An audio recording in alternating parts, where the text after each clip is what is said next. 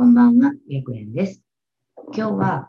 電話占い、分数が伸びない原因は〇〇です。についてお話したいと思います。まあ、なかなか電話占いの分数が伸びないなって悩んでる方多いと思うんですね。で、その原因は、うーん、まあ一応、占い師として何を伝えなあかんかって必要なことって、まずは共感、それから、まあ、受け止めるっていうこと。そして、聞く力。で、質問力。それから、肉付け、説明。そして、アドバイス。この5パターン、5パターンというか5種類。この5つができると、すごくいい占い師さんになるんですね。だけど、これのどれかができてないと、やっぱりなかなか、うん、納得してもらえたり、満足していただける鑑定ってできないんですね。で、今回、まあ、原因〇〇ですは、まあ、聞く力の話をちょっとしようかなと思うんですけれども、えー、まあ、なかなか分数が伸びない、リピーターさんが増えない。で、それで悩んでる原因って、もしかすると、占い師さん自身が相談者さんの話を聞いていないからなんじゃないかなと思います。で、これを言うと結構、いや、私は聞いてるけどっていうふうに思う方多いと思うんだけど、でも実は結構スルーしちゃってることがあるんですね。で、まず考えていただきたいのは、あなた自身はちゃんと、えー、相談者さんの言葉っていうのを聞くことができてるかっていうことを一度考えてみてください。で、まあそうですね。タロットカードとか、市中睡眠とか、まあ、依頼があったら戦術って鑑定するのが、まあ、占い師の仕事ですよね。で、それはあくまでも本当基本の基本です。で、当たり前やけど占い師やねんから、まあ、占えなかったらダメですよね。で、重要なのはこっから先で、うん、相談者さんが何を聞きたいのか、何を知りたいのかっていうのを把握するために、やっぱり依頼者さんの言葉っていうのを聞く、しっかりと聞くっていう必要があるんですね。で、この聞くって簡単なようなんですけど、実は結構難しい、難しいんです。で、例えば、うん、さっき言ってたそのスルーしちゃってることも多いんだようなんですけれども、例えば彼と連絡が取れなくなって3ヶ月も経つんですっていう言葉を相談者さんが言ったときに、あ、そうなんですねって言ってスルーしてるんだったら、それがスルーしちゃってるっていうことで、ダメなんですね。で、うんと、やっぱりまあどうしても依頼者さん、まあ依頼者さん任せの鑑定っていうのをやってると、鑑定分数が伸びるっていうのは難しいなって感じてるんじゃないかなと思います。で、これは、うんと、いつもその、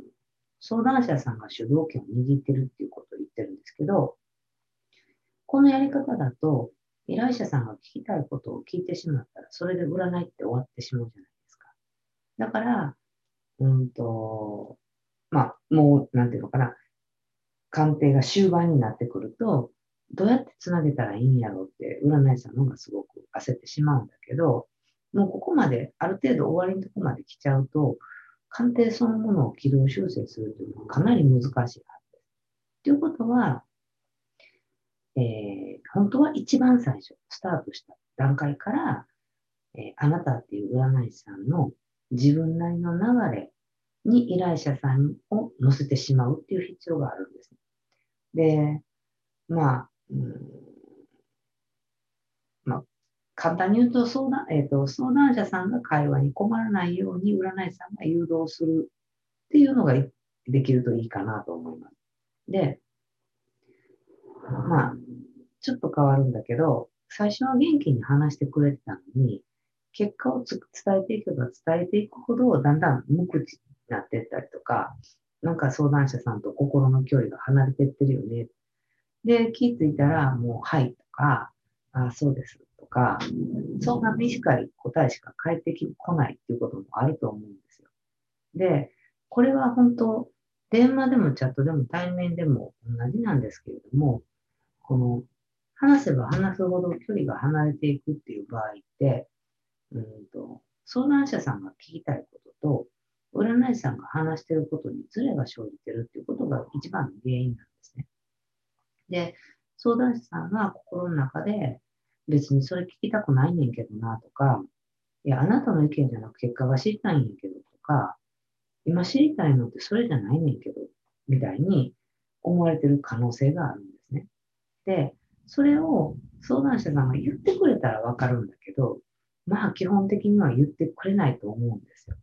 なので、ちゃんとその占い師さんが依頼者さんの言葉っていうのに耳を傾けて、